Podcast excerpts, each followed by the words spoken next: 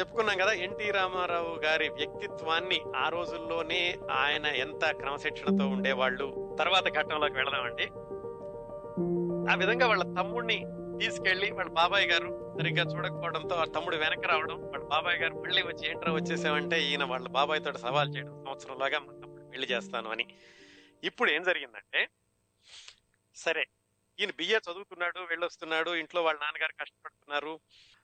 భార్య ఇవన్నీ జరుగుతూ ఉండగా తమ్ముడికి పెళ్ళి చేయాలి కదా బిఏ చదువు చదువుతూ ఉండగానే ఈయన తమ్ముడు పెళ్ళి కోసం సంబంధాలు వెతకడం మొదలు పెట్టారు సంబంధాలంటే ఎలా ఉండేవి ఆ రోజుల్లో? మధ్యవర్తులు ఒకరు చెప్పాలి పలానా ఇంట్లో అబ్బాయి ఉన్నాడని పలానా ఇంట్లో అమ్మాయి ఉందని చెబితే మాట్లాడుకునేవాళ్ళు వీళ్ళని మధ్యవర్తులు అనేవాళ్ళు. చాలా మంది కేవలం పెళ్ళిళ్ళు కుదర్చడానికే ఉండేవాళ్ళు చాలా మంది వాళ్ళు పెళ్ళిళ్ళు పెళ్ళిళ్ళు చేయడంలో వాళ్ళు చాలా ఆనందం పొందుతూ ఉండేవాళ్ళు. అలాగా కొంతమంది మధ్యవర్తుల ద్వారా ఎన్టీ రామారావు గారికి పెదమద్దాల అని పామర దగ్గర ఒక ఊరుంది. ఆ ఊరిలో ఒక సంబంధం ఉంది తమ్ముడికి అని తెలిసింది. సరే ఈ ఈ ఈ సంబంధం వెతుకుతూ ఉండగా ఇటు భార్యకి నిండు నెలలు కూడా బసవరామ తారకం గారికి నిండు నెలలు రేపో మాపో ఆవిడ ప్రసవిస్తుంది అన్నట్టుగా ఉంది. ఆ సమయంలోనే ఈయన ఆవిడ్ని భార్యని పుట్టింట్లో వదిలే వదిలే వదలాలి కాబట్టి భార్యని పుట్టింట్లో వదిలి పెదమద్దాలు వెళ్ళి తమ్ముడికి సంబంధం మాట్లాడదాం అనుకుని భార్య గారిని తీసుకుని వాళ్ళ పుట్టింట్లో వదిలిపెట్టి కొమరోల్లో ఈయన పెదమద్దాలు వెళ్ళి ఆయన మాట్లాడారు. తమ్ముడికి సంబంధం గురించి. ఆయన పేరు అనంత పద్మనాభ స్వామి. అమ్మాయి వాళ్ళ తండ్రి. సంబంధం మాట్లాడారు. అంతా బాగానే ఉంది. ఆయన కూడా ఇప్పుడు త్రివిక్రమరావుకి సంబంధం పెళ్ళి కుదిరింది.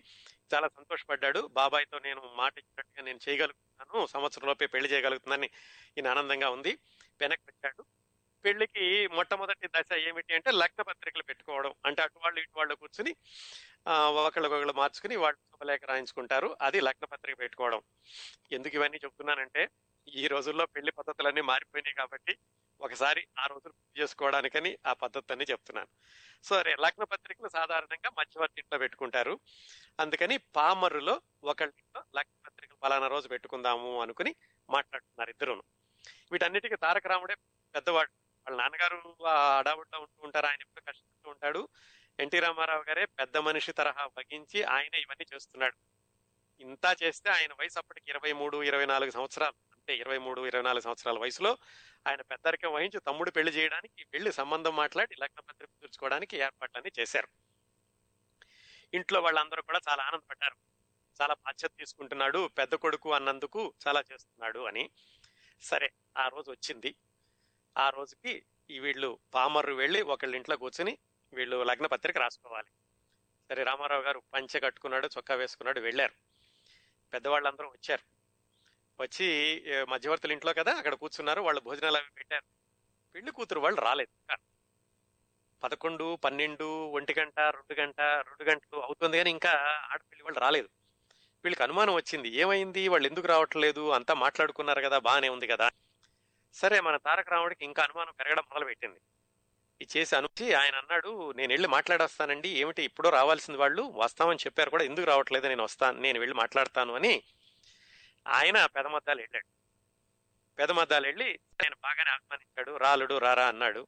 సరే ఏమండి? మరి వస్తాను. లగ్న పత్రిక ఇంకా రాలేదు ఏమిటి అంటే ఆ ఏమి లేదు బాబు. కొంచెం ఆలోచిస్తున్నాము. అదే ఆస్తిపాస్తుల గురించి మాట్లాడుకోవాలి కదా. అదేంటి? చెప్పాను కదా మీకు ముందేను. మాకు మూడు ఎకరాల పొలం ఉంది.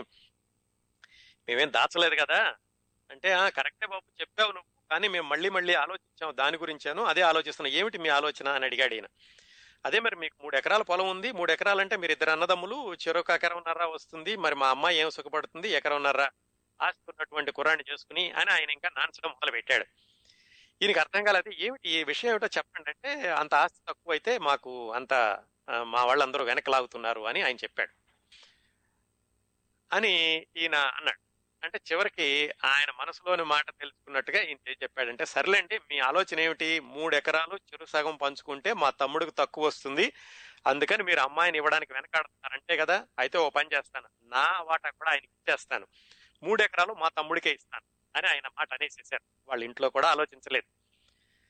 ఆయన ఇంకా ఆలోచిస్తున్నాడు. ఇంకా ఆలోచిస్తారేంటంటే కరెక్టే బాబు నువ్వు ఇస్తానంటున్నావు రేపు మీ పిల్లలు పుడతారు మీ పిల్లలకు కూడా ఆస్తి మీద హక్కు ఉంటుంది అప్పుడు వాళ్ళతో ఎవరు మాట్లాడతారు అన్నారు.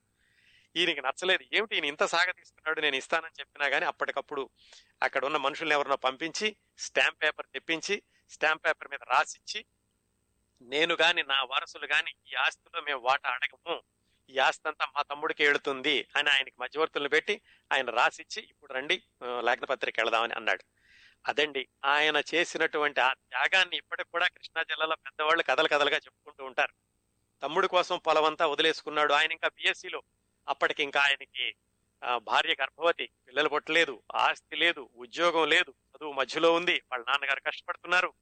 ఇవన్నీ కూడా పక్కన పెట్టి కేవలం తమ్ముడికి పెళ్ళి చేయాలి బాబాయికి ఛాలెంజే కాకుండా తమ్ముడి జీవితం కూడా బాగుండాలి అని చెప్పేసి ఆ తమ్ముడి శ్రేయస్సే ముఖ్యం అనుకుని ఆయన అప్పటికప్పుడు మొత్తం స్టాంప్ పేపర్ మీద రాసి ఆయనకి ఇచ్చి రమ్మనమని చెప్పి లగ్న పత్రిక రాయించాడు. ఇదండి ఆయన వ్యక్తిత్వాన్ని ప్రతిబింబించేటటువంటి నిలువెత్తు నిదర్శనం లాంటి సంఘటన అండి అలాగా ఆయనకి భాగస్వామి వచ్చేటటువంటి ఆస్తి కూడా తమ్ముడికి ఇచ్చేసి ఆ పెళ్ళి కుదిర్చారు. ఆ పెళ్ళి మొత్తానికి విజయవంతంగా జరిగింది. ఆ సంఘటనతోటి కృష్ణా జిల్లాలో ఇప్పుడు చెప్పుకోవడమే కాదు ఆ రోజుల్లో కూడా అందరూ కథలు కథలుగా చెప్పుకునేవాళ్ళట. లక్ష్మీ చౌదరి గారు అబ్బాయి ఇలాగా తమ్ముడికి రాసిచ్చాడట తారకం బాబు అని. ఆయన అప్పటికే ఆయన్ని ఆ ఆ స్టేజ్లో చూడడం మొదలుపెట్టారు అందరూ ఈ సంఘటన జరిగింది. ఈలోగా తారక రామారావు గారికి ఒక అబ్బాయి పుట్టాడు ఇంకా ఆయన బిఎస్సి ఫైన బిఏ చివరి సంవత్సరంలో ఉన్నారు. అదండి. కుటుంబ వైపు నుంచి జరిగి మళ్ళా ఒకసారి ఎన్టీ రామారావు గారి బిఏ ఎలా కొనసాగుతుందో చూద్దాం. నాటకాలు వేస్తారు. బిఏకి వెళ్ళొస్తున్నారు. బిఏ కావాల్సినటువంటి సమయం దగ్గర పడింది. ఇంకా ఉద్యోగాలు వెతకాలి కదా. బిఏ రేపు ఎల్లుండో పూర్తవుతుందంటే ఉద్యోగాలు కావాలి కాబట్టి ఆయన ఉద్యోగం కోసమని ఆయన దరఖాస్తులు పెట్టుకోవడం మొదలు పెట్టారు ఆ బిఏ చిట్ట చివరి సంవత్సరంలో ఉండగానో పరీక్షలకు ముందో లేకపోతే పరీక్షలు అవ్వగానో ఒక సంఘటన ఏం జరిగిందంటే ఈయన ఐఏటిసి అన్న అని రాశారు ఎక్కడో. అంటే ఐఏటిసి అంటే బహుశా Indian all India air force training centre something like that. అలాంటిది ఏదో ఉంది అనమాట దానికి అప్లికేషన్ పెట్టుకుంటే ఈయనకి పైలట్గా ఎయిర్ ఫోర్స్ పైలట్గా ఈయనకి రమ్మని చెప్పి ఆయనకి ఆహ్వానం వచ్చింది. అక్కడెక్కడో గన్నవరం దగ్గర ఎక్కడో ముందుగా కొంత ట్రైనింగ్ ఇస్తున్నారు ఆ ట్రైనింగ్లో ఆయన బాగా చేశాడని చెప్పేసి తర్వాత డెహ్రాడూన్లో ఫైనల్గా ట్రైనింగ్కి ఆ ట్రైనింగ్ అయిపోయాక ఎయిర్ ఫోర్స్లో జాయిన్ అవ్వాలి అని చెప్పేసి ఆయనకు ఉత్తరం వచ్చింది. ఆ ఉత్తరం చూసి ఇంట్లో వారు చాలా భయపడిపోయారు. ఇదేమిటి? ఏదో ఇక్కడేదో ట్రైనింగ్ అంటే పంపించాం కానీ ఈయన ఇల్లు వదిలేసి వెళ్ళిపోయి అక్కడెక్కడో ట్రైనింగ్ అయ్యి తర్వాత యుద్ధ విమానాలకు వెళ్ళడం అనేసరికి ఇంట్లో అందరూ భయపడ్డారు. ముఖ్యంగా వాళ్ళ అమ్మగారు చెప్పారు పైగా ఇప్పుడే పుట్టాడు నువ్వు ఈ చంటి బిడ్డను వదిలేసి మమ్మల్ని అందరే వదిలేసి అక్కడికి వెళ్ళిపోయి ఎయిర్ ఫోర్స్లోకి వెళ్ళడం అంటే నాకు ఉన్నదే ఇద్దరు కొడుకులు ఇద్దరిని రెండు కళ్ళలాగా చూస్తున్నాను అని చెప్పి ఆవిడ ససేమిర వెళ్ళడానికి వీల్లేదు అని రామ్ గారిని ఇచ్చేసింది భార్య కూడా వెళ్ళడానికి అంతగా ఒప్పుకోలేదు. దాంతో ఆయనకి డెహ్రాడూర్ నుంచి ఒక టెలిగ్రాము రైల్వే టికెట్ అన్నీ వచ్చినా కానీ అన్నిటినీ అక్కడ పడేసి ఆయన దానికి వెళ్ళడం విరమించుకున్నారు. అది జరుగుంటే ఎన్టీ రామారావు సినిమాల్లో కాకుండా ఎయిర్ ఫోర్స్ పైలట్గా ఉండి ఉండేవాడు అనమాట ఆ విషయం అక్కడ ఆగిపోయింది. ఈలోగా బిఏ పూర్తయింది. బిఏ పూర్తయ్యాక ఏం చెయ్యాలి? ఆయనకి ఒక వ్యాపకం ఉంది. ఏమిటి? నాటకాలు వేయడం ఎలాగుంది? తర్వాత ఏదైనా బిజినెస్ చేయాలి ఉద్యోగం వెతుక్కోవాలి. చేసాడు కలిసి రాలేదు. కాబట్టి తర్వాత చేయాల్సిన పని ఉద్యోగం వెతుక్కోవడం. ఆయన బిఏ చదువుతూ ఉండగానే సినిమాల్లో రెండు సార్లు అవకాశం వచ్చింది. ఈయన కాదనడం బిఏ వెళ్ళేవారు ఒక ఎప్పుడైనా అవకాశం వస్తే సినిమాల్లోకి ప్రయత్నించాలి. ఈ మూడు పనులు ఉన్నాయి ఆయన ముందు. బిఏ పూర్తి అవగానే మూడింటిని ఏం చేశారో చూద్దాం. ఈ ఒక్కొక్క అంటే నాటకాలు వేయడం ఎలా కొనసాగింది?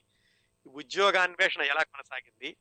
ఈ సినిమాల్లో ప్రయత్నాలు ఎలా కొనసాగింది? అని ఒకటి మూడు విభాగాలుగా చూద్దాం. ముందు నాటకాల సంగతి చూద్దాం. ఇట్లా ఆయన బిఏ చివరి చివరి సంవత్సరంలో ఉండగా ఎయిర్ ఫోర్స్కి వెళ్ళేటటువంటి అవకాశం ఆయనే అనుకున్నారు. బిఏ అయిపోగానే ఇంతకుముందు కాలేజీలో ఉండగానే నాటకాలు వేశారు అందరూ ఉన్నారు కాబట్టి ఈయనే సొంతంగా ఒక నాటక సంస్థ మొదలుపెట్టి దాని ద్వారా నాటకాలు వేద్దాము అని నిర్ణయించుకున్నారు. దాని పేరు నేషనల్ ఆర్ట్ థియేటర్స్. దేశభక్తి బాగా ఎక్కువ. కానీ చెప్పుకున్నాం కదా ఆ రోజుల్లో ఇంట్లో వాళ్ళు వద్దన్నారని చెప్పి ఆయన వెళ్ళలేదు అని. అందుకని ఆయన నేషనల్ ఆర్ట్ థియేటర్స్ అనేటటువంటి ఒక సంస్థని మొదలుపెట్టి దాని ద్వారా అన్ని చోట్ల నాటకాలు వేద్దాం అనేటటువంటి ఒక నిశ్చయానికి వచ్చారు. ఆయన ఆ సంస్థకి ఆయన వాళ్ళ తమ్ముడు త్రివిక్రమరావుని నిర్వహణ బాధ్యత పెట్టారు.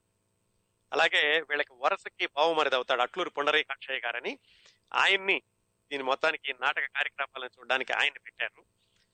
ఈయనతో పాటుగా చదువుకున్నారు కదా జగ్గయ్య గారు. అప్పటికి ఆయన చదువు అయిపోయాక వాళ్ళ ఊరు దుగ్గిరాల వెళ్ళి తెనాల దగ్గర అక్కడ ఆయన తెలుగు మాస్టర్ పని చేసుకుంటున్నాడు.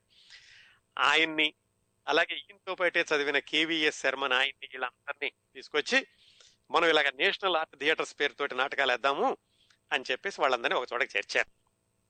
వాటన్నిటికీ కొన్ని నిబంధనలు పెట్టుకున్నారు అంటే ఎందుకంటే వీళ్ళేమి భూస్వాములు కాదు జమీందారులు కాదు నాటకాలు వేసేసి అందరిని పోషించడానికి.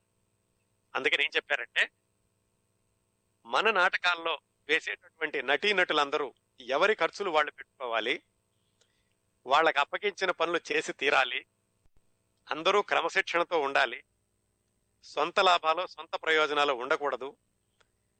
ఇది ప్రజాభ్యుదయానికి స్వాతంత్ర్యోద్యమాన్ని దాన్ని సపోర్ట్ చేయడానికి మనం వేసేటటువంటి నాటకాలు ఉపయోగపడాలి. ఇలాగ కొన్ని నియమ నిబంధనలు రాసుకున్నారు.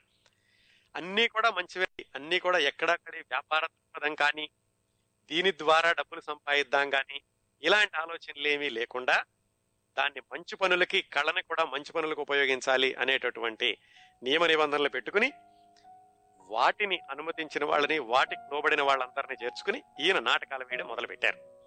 నేషనల్ ఆర్ట్ థియేటర్స్ తరఫున. తర్వాత అదే పేరుతోటి వాళ్ళ సినిమాలు నేషనల్ ఆర్ట్ థియేటర్స్ తోటే మొట్టమొదటి సినిమాలు కూడా అదే పేరుతో తీశారు. ఆ విషయాల తర్వాత మాట్లాడుకుందాం.